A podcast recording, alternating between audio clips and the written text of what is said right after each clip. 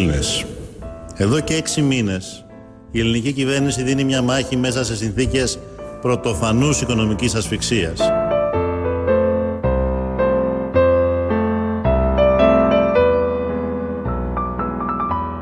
Πριν από λίγο συγκάλεσα το Υπουργικό Συμβούλιο, στο οποίο εισηγήθηκα την διοργάνωση δημοψηφίσματος, προκειμένου ο ελληνικός λαός κυρίαρχα να αποφασίσει.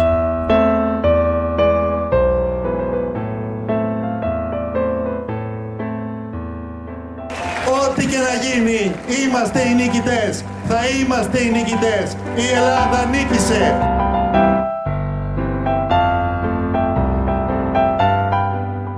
Το όχι θα γράψει ιστορία.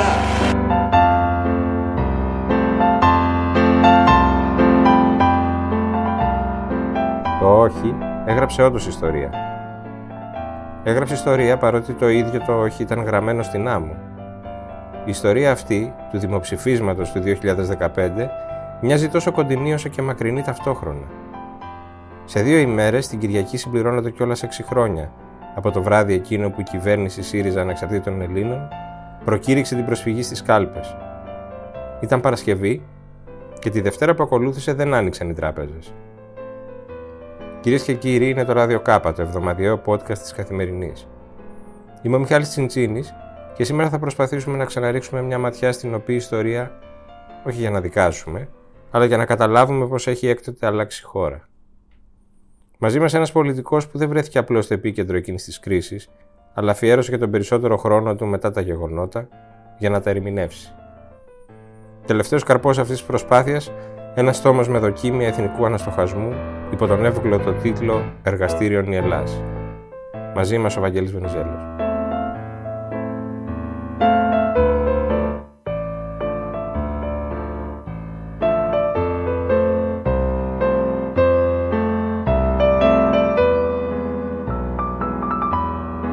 Κύριε Βενιζέλο, καλησπέρα. Καλησπέρα. Ευχαριστούμε πολύ που δεχτήκατε την πρόσκληση και μιλάτε στο Ράδιο Κάβα. Ε, κρατάμε στα χέρια μας την τελευταία έκδοση του κύκλου ιδεών. Είναι τα πρακτικά ενός συνεδρίου που διοργάνωσε ο κύκλος ιδεών μια, ως μια συμβολή στην, ε, στην, στον αναστοχασμό για την επέτειο των 200 ετών από την Επανάσταση. Και η επέτειος αυτή τώρα διασταυρώνεται με την επέτειο της προκήρυξης του δημοψηφίσματος του 2015. Ναι. Που είναι την ε, Κυριακή. Ναι. Και αναρωτιόμουν, ρωτάω εσά ως φορέα πια της ιστορίας, γιατί τη ζήσατε, τι αποτίμηση κάνουμε εκείνης της ιστορικής στιγμής; Δηλαδή ήταν, ήταν όντως μια επικίνδυνη στιγμή όπου τα επιτεύγματα του νεοελληνικού εγχειρήματος διακυβεύτηκαν ή ήταν business as usual, αν το δούμε στη μακρά ιστορική διάρκεια; Η αλήθεια είναι ότι ο εορτασμός της επαιτίου της Παλιγενεσίας των 200 ετών μας επέτρεψε να κατανοήσουμε βαθύτερα ορισμένες σταθερές της ελληνικής ε, ιστορίας, της ιστορίας του νέου ελληνικού κράτους, για να μιλήσω ακριβέστερα. Και μία από τις σταθερές αυτές είναι η πρώιμη δυτική επιλογή, η οποία έγινε και η οποία συνεχίστηκε σε όλες τις κρίσιμες ε, φάσεις της ελληνικής ιστορίας. Ε, μπορεί να έχει μείνει ενεργεί στην ελληνική κοινωνία μία αίσθηση ανατολικής ενοχής όπως λέω. Πάντα φαντασιώνεται ένα πολύ μεγάλο μέρος της ελληνικής κοινωνίας μία ιδιαίτερη σχέση με το ξανθό γένος. Πάντα υπάρχει ε, μία αίσθηση υποτιθέμενης εκλεκτικής ε, με την Ανατολή, με την ε, Ρωσία πιο συγκεκριμένα, λόγω Ορθοδοξίας αλλά η αλήθεια είναι ότι ε, η κρίσιμη επιλογή που έγινε ήδη από τα χρόνια της Επανάστασης με, θα έλεγα, βασικό πρωταγωνιστή και διαχειριστή τον Αλέξανδρο Μαυροκορδάτο αυτής όλης της στρατηγικής ήταν μια πρώιμη δυτική επιλογή η οποία φάνηκε στα συντάγματα, φάνηκε στα δάνεια και εν τέλει φάνηκε στον τρόπο με τον οποίο αναγνωρίστηκε η ανεξαρτησία και η πρώτη επικράτεια του νέου ελληνικού κράτους. Κάνουμε λοιπόν ένα μεγάλο άλμα και από την περίοδο 1821-1827 ή 1830 για να πάμε στο πρωτόκολλο του Λονδίνου πηγαίνουμε ξαφνικά τον Ιούνιο-Ιούλιο του 2015 όταν πράγματι είχε ξανά επανέλθει στην επιφάνεια η, Η ροπή αυτή η που αίσθηση, λέτε. η αίσθηση ότι μπορεί να υπάρχει μια λύση εκτός Ευρωπαϊκής Ένωσης, Δύσης. εκτός Δύσης, μια λύση ε, που θα την χρηματοδοτήσει η Ρωσία, που θα την χρηματοδοτήσει η Κίνα και είναι εντυπωσιακό ότι αυτό δεν εμφανίστηκε μόνο στην Ελλάδα, εμφανίστηκε και στην Κύπρο, δηλαδή στην άλλη κρατική εκδοχή του, Του ευρύτερου ελληνισμού. ελληνικού έθνους, του ελληνισμού. Ε, φυσικά αυτά όλα απεδείχθησαν φρούδες ελπίδες χωρίς κανένα πρακτικό περιεχόμενο. Ε, δεν υπήρχε περίπτωση ούτε η Κίνα ούτε πολύ περισσότερο η Ρωσία να αναλάβει, ε, να διασώσει την Ελλάδα ε, από την οικονομική κρίση, από τον κίνδυνο πτώχευσης και ας το πούμε έτσι ασύντακτης χρεοκοπίας όπως λέγαμε. Και ε, τελικά νομίζω ότι το αδιέξοδο του πρώτου εξαμήνου του 2015, το, ό- όλη αυτή η νευρικότητα, όλη αυτή η αδυναμία αντίληψης των πραγμάτων, αυτός ο ακραίος λαϊκισμός ο οποίος έθετε σε κίνδυνο την ευρωπαϊκή δυτική ταυτότητα της ε, χώρας, ε, κορυφώθηκε με την προκήρυξη του δημοψηφίσματος υπό την έννοια πια της αναζήτησης μιας ευθείας συνενοχής του λαού σε ό,τι επρόκειτο να συμβεί. Τώρα όμως με το χρόνο που έχει μεσολαβήσει έτσι, με την απόστασή σας, αξιολογείτε ότι αυτή ήταν μια πραγματικά επικίνδυνη στιγμή. Κοιτάξτε, Ήταν, ε, γιατί επικίνδυνη στιγμή εκ ήταν των υστέρων αυτοί που ενέπνευσαν, να το πούμε έτσι, αυτή την παραφορά, να χρησιμοποιήσω αυτή την έκφραση, αυτοί που αφύπνισαν την ανατολική ενοχή που λέτε, ε, οι ίδιοι την επόμενη μέρα μετά την ε, τιμιγορία που εκμεύσαν, οι ίδιοι φρόντισαν να επιστρέψουν στις ράγες της Δύσης. Κοιτάξτε, η θρασιδηλία είναι και αυτή ένα χαρακτηριστικό του λαϊκισμού. Δηλαδή, ε, το να πανικοβάλλεσαι μπροστά στις πιθανές επιπτώσεις των επιλογών σου ή της ρητορικής σου. Εγώ δεν θα κάνω αστυνομική έρευνα, δεν πρόκειται τώρα να ελέγξω αν η βαθύτερη εκτιμία του κυρίου Τσίπρα και της κυβέρνησής του ήταν να προκηρύξουν ένα δημοψήφισμα απατηλό και ψευδές ε, υποστηρίζοντας ότι πρέπει να ε, απορριφθεί η πρόταση ε, των εταίρων ενώ κατά βάθος έλα να γίνει δεκτή ώστε ο ελληνικός λαός να αναλάβει το βάρος αυτής της αποδοχής εκλαμβάνω ως ειλικρινή καταρχάς την ε, δήλωσή τους ότι θέλουν να απορριφθεί αυτή η πρόταση για να διαπραγματευτούν μια καλύτερη. Αλλά ε, θυμίζω ότι ήδη ήμασταν με το ένα πόδι έξω από την Ευρωζώνη υπό την έννοια ότι ε, όλη αυτή η περιπέτεια ε, που κορυφώθηκε με την προκήρυξη του δημοψηφίσματος είχε οδηγήσει στην, τραπεζ- στην τραπεζική αργία που ήταν ο προθάλαμος μιας ε, α- νομισματικής κρίσης η οποία θα μας οδηγούσε de facto, εκτός ευρώ.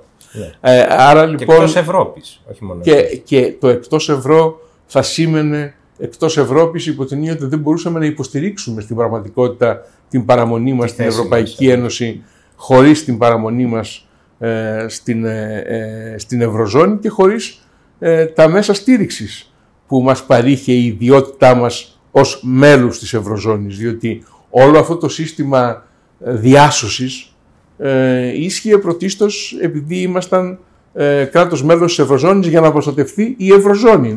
Υπήρχε προφανής, ας το πούμε, κι, ε, ιστεροβουλία και της άλλης πλευράς, όχι ιστεροβουλία, αλλά θα έλεγα ανάγκη και αίσθηση κινδύνου. Ναι. Αν η Ελλάδα δεν ήταν μέλος της Νομισματικής Ένωσης, αλλά ανήκε στον ευρύτερο χώρο της ε, Ευρωπαϊκής Ένωσης, όπως συνέβαινε τότε με άλλες 10 χώρες, έκτοτε είχαμε μια μικρή διεύρυνση της Ευρωζώνης, δεν θα υπήρχε αυτή όλη η κινητοποίηση, η οποία κινητοποίηση ε, ήταν ανοργάνωτη, ε, σταδιακά έγινε ορθολογική, ε, στην αρχή παρέβλεπε πάρα πολλά στοιχεία και πάρα πολλούς κινδύνους.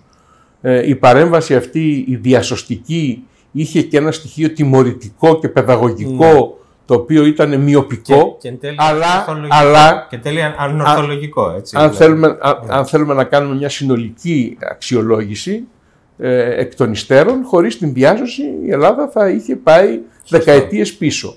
Να πάμε Και, λίγο- και δημοκρατικά, και δημοκρατικά και θεσμικά και κοινωνικά και αναπτυξιακά. Όχι μόνο δηλαδή με τη στενή έννοια του όρου οικονομικά ή δημοσιονομικά ή χρηματοοικονομικά, αλλά πηγαίνω στην καρδιά του ζητήματος. Θα είχαμε υποστεί μια έκπτωση η οποία ε, αφορούσε την θεσμική μας υπόσταση και τη δημοκρατία μας. Φάνηκε όμως ότι υπήρξαν ε, αντοχές που ενδεχομένως εκείνη τη στιγμή πολλοί να μην τις πιστεύαμε.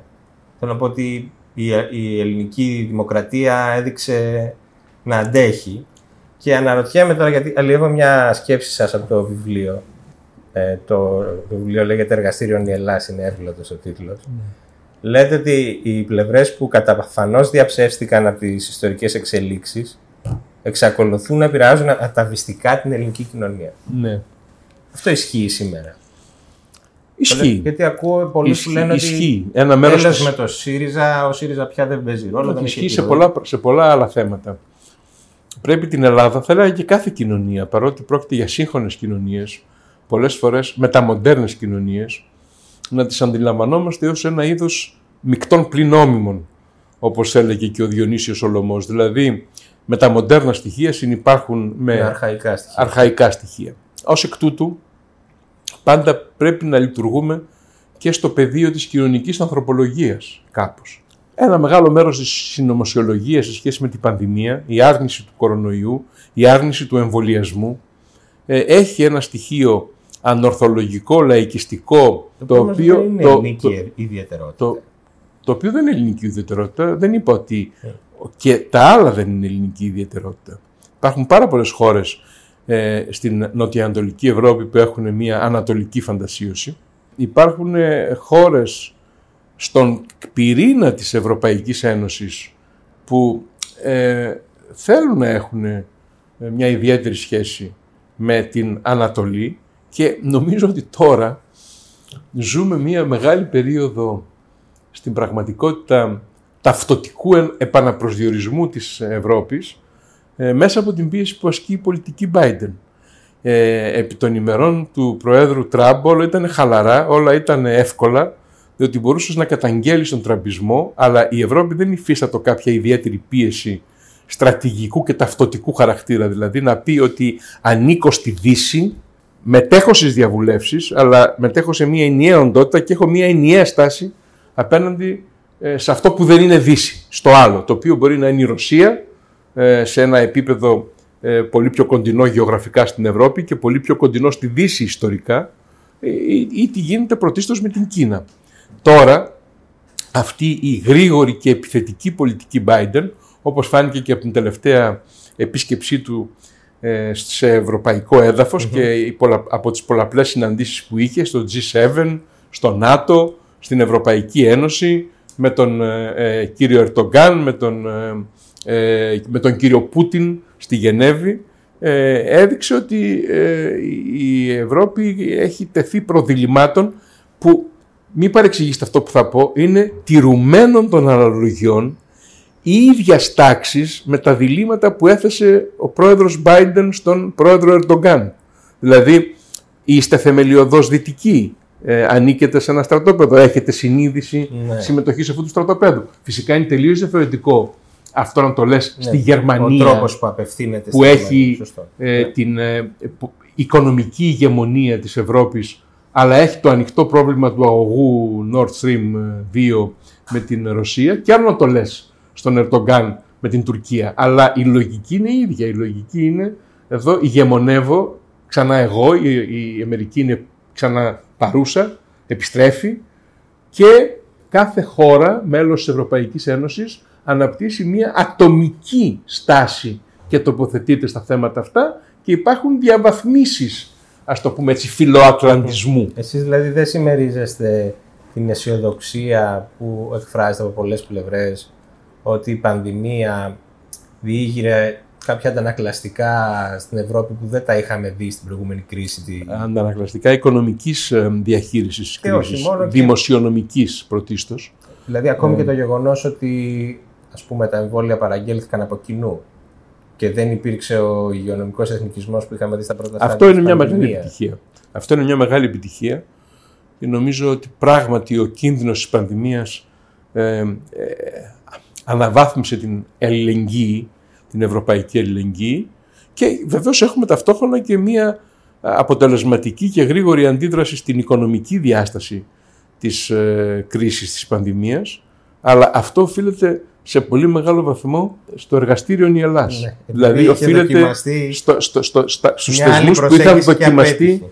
ε, επί, της, επί της περίοδου του μνημονίου πάνω στο, στο κεφάλι του Κασίδη, δηλαδή στην Ελλάδα, στην Κύπρο, στην Πορτογαλία, στην Ιρλανδία, αλλά το πιο μακρύ χρονικά παράδειγμα, το πιο τυπικό είναι η Ελλάδα, αν δεν υπήρχε η εμπειρία τη- του, του πρώτου προγράμματος, του λεγόμενου Greek Loan Facility, που ήταν από το πουθενά, έτσι, που ήταν ε, ένας παράπλευρος μηχανισμός ε, εκ των ενόντων. Ναι. Εάν δεν υπήρχαν οι θεσμοί αυτοί που έγιναν σταδιακά, ο EFSF, Που τότε ο, είχε, ο είχε ESM, στηθεί ad hoc, έτσι, και, νο- και, νομίζαμε. και, και βεβαίως το πρώτο, το πρώτο μεγάλο πρόγραμμα ποσοτικής χαλάρωσης το οποίο έγινε ε, για τις χώρες του μνημονίου, το λεγό, ο λεγόμενο OMT που προκάλεσε και τη μεγάλη γερμανική αντίδραση λειτουργήσε ως απειλή προς τις αγορές, ως, ως μήνυμα χωρίς ποτέ να εφαρμοστείς στην πράξη. Αλλά πάνω στα χνάρια αυτά έγιναν μετά τα μεγάλα προγράμματα ποσοτικής χαλάρωσης. Το PSPP, αυτό το Ναι. μεγάλο, το τεράστιο προ-πανδημίας, αυτό που προκάλεσε την αντίδραση του Γερμανικού Συνταγματικού Δικαστηρίου πέρσι το Μάιο, 20 Μαΐου του 20, και βεβαίως το πανδημικό πρόγραμμα, το PEPP, το οποίο ε, εξακολουθεί να ισχύει και όλοι παρακαλούν να μην σταματήσει ή πάντως να σταματήσει με πάρα πολύ αργό ρυθμό Άρα- ώστε ε, να καλύψει τις ανάγκες και Αυτό των μοιάζει επόμενων λίγο δύο κάπως- τουλάχιστον ετών. να ενισχύει την ε, καχυποψία ότι η Ελλάς υπήρξε πειραματόζω. Αυτό που λεγόταν. Ναι. δηλαδή. Ε, ε, εγώ προτιμώ τη λέξη εργαστήριο γιατί πρέπει να έχουμε μια συνείδηση και της δικής μας συμμετοχής. Ο, ο ελληνικός λαός δεν θέλει Ότι δεν είμαστε... να αναλαμβάνει την ευθύνη του υποκειμένου της ιστορίας. Ε, ε, πολλές φορές θέλουμε να εμφανιζόμαστε ως ενεργούμενα της ιστορίας, ως θύματα μιας συνωμοσίας, ε, διαφόρων εχθρών, ε, ορατών ή αοράτων και να έχουμε την αίσθηση ότι μας έσωσε ο φιλελληνισμός του Θεού. Ε, ενώ ενώ ε, ο ελληνικός λαός από την αρχή ε, έχει επιδείξει βολονταρισμό, ηρωισμό, αποφασιστικότητα, ε, υποχωρητικότητα, αντιφάσεις, παλινοδίες. Είναι όμως ένα υποκείμενο Καθόρισε της ιστορίας. τη μοίρα του και Γράφει την- ναι. την ιστορία, κάνει επιλογές. Μπορεί μετά να μετανιώνει για τις επιλογές αυτές, αλλά τις κάνει τις επιλογές αυτές. Και νομίζω ότι, ε, ότι ε, ένα τέτοιο δείγμα ε, ήταν και το δημοψήφισμα. Δηλαδή ο ελληνικός λαός ψήφισε με συντριπτική πλειοψηφία όχι, θέλοντας να πει τι, τι μήνυμα έστειλε. Και δείτε πώς αυτό που λέω στο βιβλίο, ότι ε, οι ανάγκες της εθνικής ολοκλήρωσης τελικά καθυποτάσουν την δημοκρατική ολοκλήρωση. Εδώ τώρα, προκειμένου να μείνει η Ελλάδα στην Ευρώπη, να μείνει η Ελλάδα στο ευρώ, να μείνει η Ελλάδα στη Δύση, υποβαθμίζεται και αγνοείται και ακυρώνεται εν της πράγμαση μια δημοκρατική απόφαση τόσο πανηγυρική, ε, τόσο ας το πούμε έτσι ε, προκλητική για τους Ευρωπαίους, αυτό το 62% του όχι στο δημοψήφισμα, το οποίο εξανεμίζεται. Και συγκρίνεται το δημοψήφισμα αυτό με το δημοψήφισμα του Brexit. Το δημοψήφισμα του Brexit είχε ένα οριακό αποτέλεσμα. Αυτό το οριακό αποτέλεσμα έγινε σεβαστό, οδήγησε το Ηνωμένο Βασίλειο εκτός Ευρωπαϊκής Ένωσης, δεν επανελήφθηκε, παρά τις εσωτερικές διαφοροποιήσεις, δηλαδή ψήφισε άλλο η Σκοτία, άλλο η Αγγλία, άλλο το Λονδίνο, άλλο η περιφέρεια. Εν τούτης έγινε σεβαστό και οδήγησε σε μια πολύ σημαντική αλλαγή για την Ευρώπη, ε, στρατηγικά Για την ίδια τη σημαντική. Βρετανία θέλει. Λοιπόν, το δικό μας δημοψήφισμα ήταν ένα αέρινο δημοψήφισμα, ένα ρητορικό δεν έχει δημοψήφισμα. αφήσει κάτι. Άκουγα ε, πολύ συχνά στη, στο πρώτο κύμα της πανδημίας την ε, ας πούμε ανάλυση ότι η ελληνική κοινωνία έχει οριμάσει μετά από μια δεκαετία κρίσης και γι' αυτό έδειξε αυτή την υπευθυνότητα. Ο φόβος. Ο φόβος. Εσείς τη, τη Ο- σημερινή, ο φόβος- πώς ακούτε αυτό; Κοιτάξτε, ο φόβος λειτουργεί πάντοτε ευεργετικά ή εν πάση περιπτώσει καταλυτικά, Ναι, αλλά διότι το 2015 δεν λειτουργήσε ο φόβος. το 2015 δεν λειτουργήσε, ε, διότι Με τις είχε τράπεζες δημιουργηθεί, κλειστές, θυ- ε, είχε, θυμίζω δημιουργηθεί, ότι- είχε δημιουργηθεί ψευδέστηση ότι αυτό μπορεί να διαταράξει την, ε, την ε, Ευρώπη. Ε, το Eurogroup και το Ευρωπαϊκό Συμβούλιο να τρομοκρατηθεί. Ενώ αυτό δεν ισχύει βεβαίως. Α, απλώς τρομοκρατηθήκαμε εμείς διότι φάνηκε ότι η αναλλακτική λύση ήταν πολύ χειρότερη, πολύ αυστηρότερη και υπήρξε τελικά το τρίτο πρόγραμμα, Ναι, το τρίτο μνημόνιο, πολύ αυστηρότερο εάν το δούμε στις λεπτομέρειές του από αυτό που απορρίφθηκε στο δημοψήφισμα. Εάν δε ε, είχαμε αποφύγει όλη αυτή την περιπέτεια του πρώτου εξαμήνου και είχαμε αποδεχθεί τον Φεβρουάριο αυτά που είχαμε συμφωνήσει εμείς ως προηγούμενη κυβέρνηση, η χώρα θα είχε βγει από την κρίση, από την περιδίνηση ε, πολύ πιο γρήγορα, πολύ πιο εύκολα, διότι και η έξοδος ήταν πολύ δύσκολη, γιατί ήταν μία έξοδος βασισμένη στα υπερβολικά πρωτογενή πλεονάσματα, μία έξοδος σε αυτή την ιδέα του πολύ μεγάλου μαξιλαριού του δημοσιονομικού, που σήμαινε ότι μαζεύουμε λεφτά από την πραγματική οικονομία για να έχουμε ένα αποθεματικό. Μα δεν μάθαμε τίποτα. Δηλαδή, θέλω να πω τώρα το ρωτάω απλοϊκά. Εσείς δεν Όχι, βλέπετε- νομίζω ότι μάθαμε. Νομίζω ότι μάθαμε. Καταρχάς, καταλάβαν, νομίζω όλοι, ότι υ- υπήρχε ένα διάχυτο ψεύδος. Υπήρχε το ψεύδος μιας άλλης λύσης, μιας δίθεν εναλλακτικής λύσης. Αυτό το ψεύδος το υπηρέτησαν πολλοί, δεν το υπηρέτησε μόνο ο ΣΥΡΙΖΑ.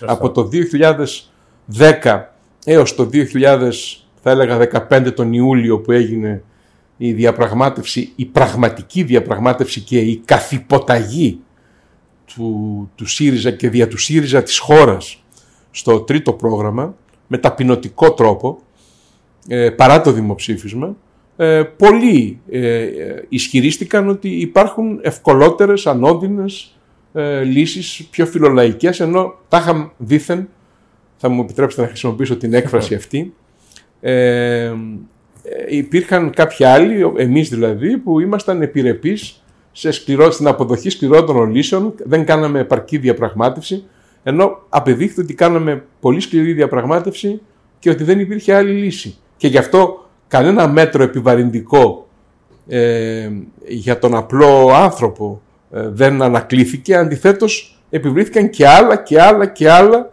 και έμεινε α, η σύγκρουση ανάμεσα σε μια ηθική της ευθύνης, αυτό που λέγαν την αλήθεια και αγωνιζόντουσαν στο όνομα μιας προφανούς αλήθειας και την δίθεν ηθική της πεποίθησης όπου λέω ό,τι θέλω, ό,τι μου κατέβει, δεν ε, ασχολούμαι με την αλήθεια ή με τα αντικειμενικά δεδομένα, έχω τη δική μου μετααλήθεια, τη δική μου εκδοχή, μεταφυσική, ανεύθυνη. Αλλά πάντως περάσαμε από αυτή τη φάση. Θέλω να πω, Περάσαμε, αλλά έχουμε περάσει και άλλες φορές. βλέποντας το, Το, παρόν... το έθνος έχει διχαστεί πολλές φορές ε, γύρω από ε, το δίλημα ορθολογισμός ή μη ορθολογισμός, ή ανορθολογισμός.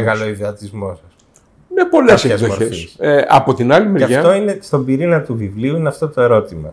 ναι, Το, του ενός εκατομμυρίου, ας το πούμε. Αν τελικά το ελληνικό εγχείρημα, το νεοελληνικό εγχείρημα, το λέω έτσι, γιατί είναι κρεμέ, είναι Ναι. από τη φύση του. ελπίζουμε δηλαδή. Ναι.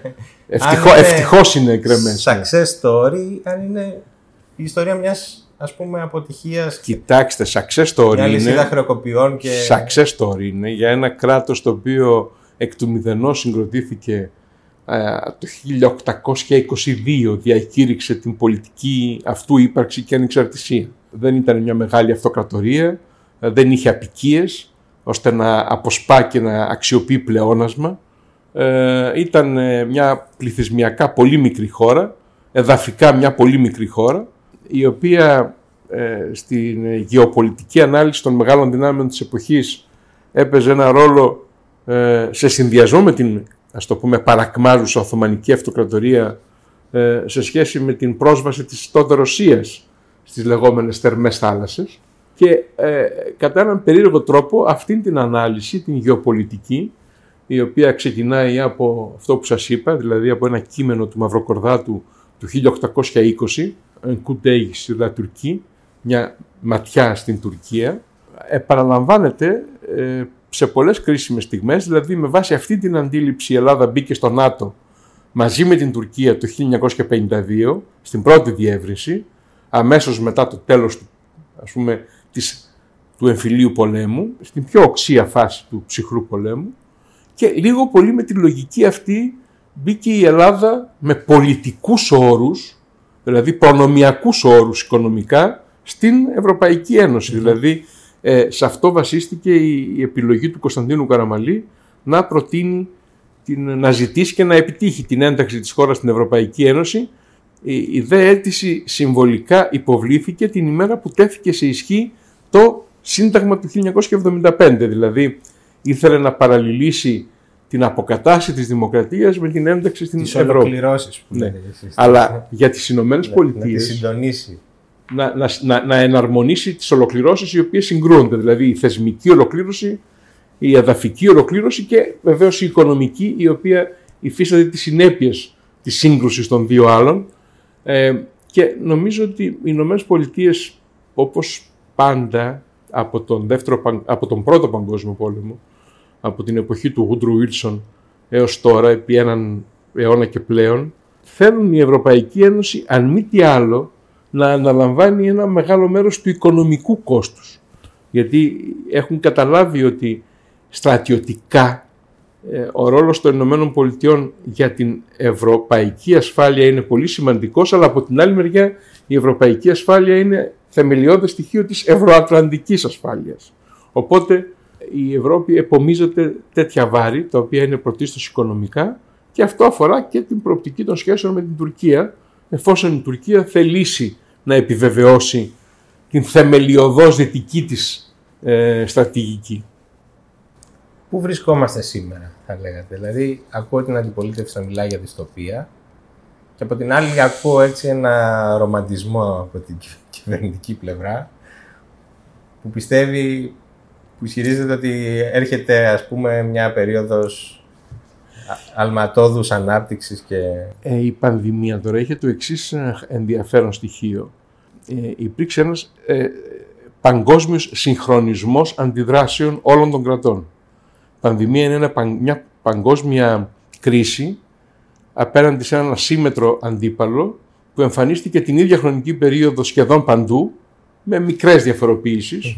Τώρα βλέπουμε ας πούμε στην Αφρική να φτάνει με κάποια καθυστέρηση και να εξαπλώνεται ή βλέπουμε πώς ε, εξελίσσεται ε, η κατάσταση στην Ινδία, αλλά πάντως είναι ένα παγκόσμιο φαινόμενο συν- συγχρονικό, ε, το οποίο το αντιμετωπίζουν με τον τρόπο τους δημοκρατικές κυβερνήσεις, αυταρχικές κυβερνήσεις, ολοκληρωτικά καθεστώτα και ούτω καθεξής. Και βεβαίως ε, εδώ ε, πρέπει να υπερασπιστεί κανείς την αποτελεσματικότητα των δημοκρατικών συστημάτων.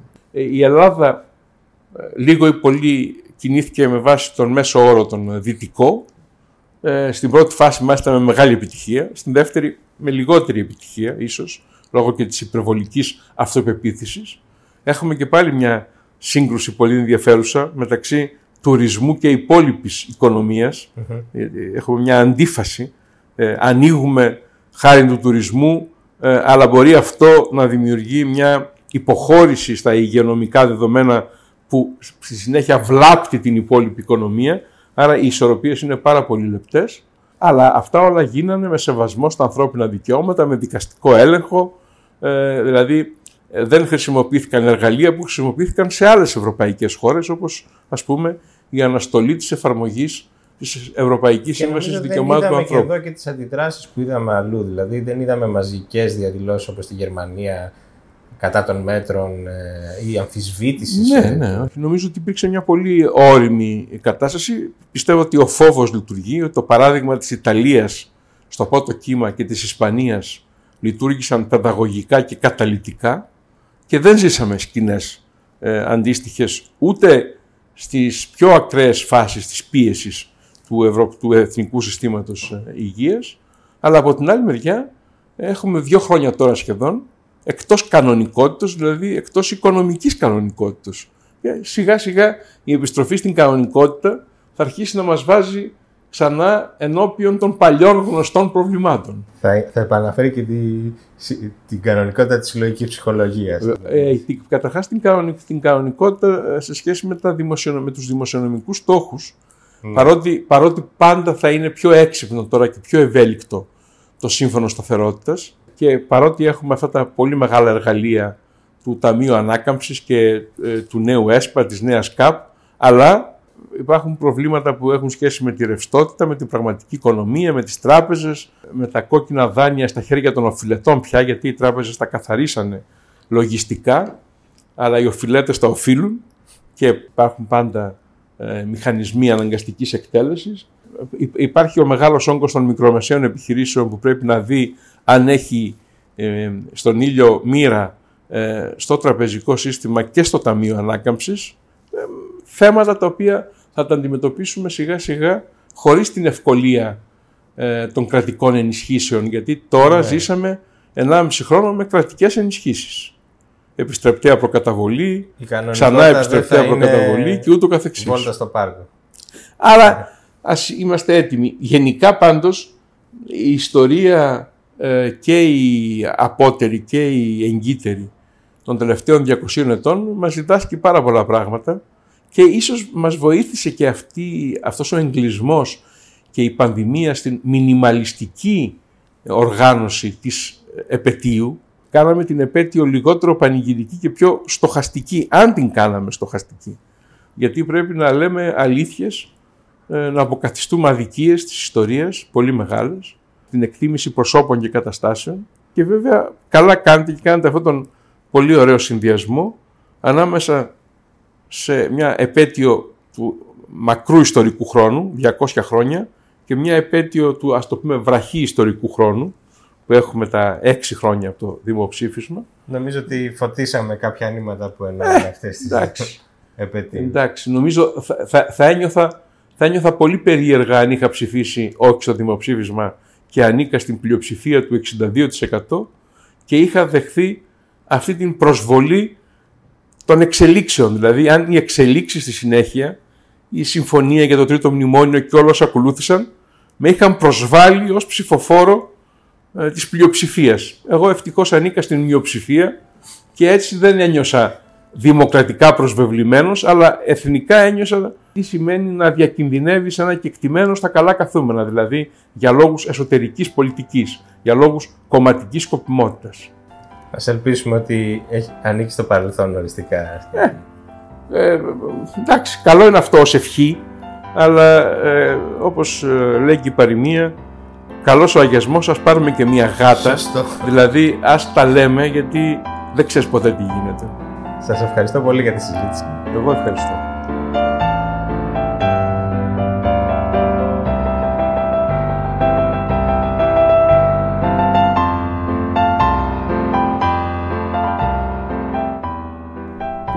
Πήραμε γάτα ή έχουμε να αποθέσει όπως το 2015 τις ελπίδες μας στον αγιασμό αν κρίνει κανείς από την πολιτική θερμοκρασία του παρόντος, η πίστη στις γάτες φαίνεται να έχει επικρατήσει. Αυτά για σήμερα. Το ράδιο Κάπα επιστρέφει την επόμενη Παρασκευή. Μέχρι τότε να είστε καλά.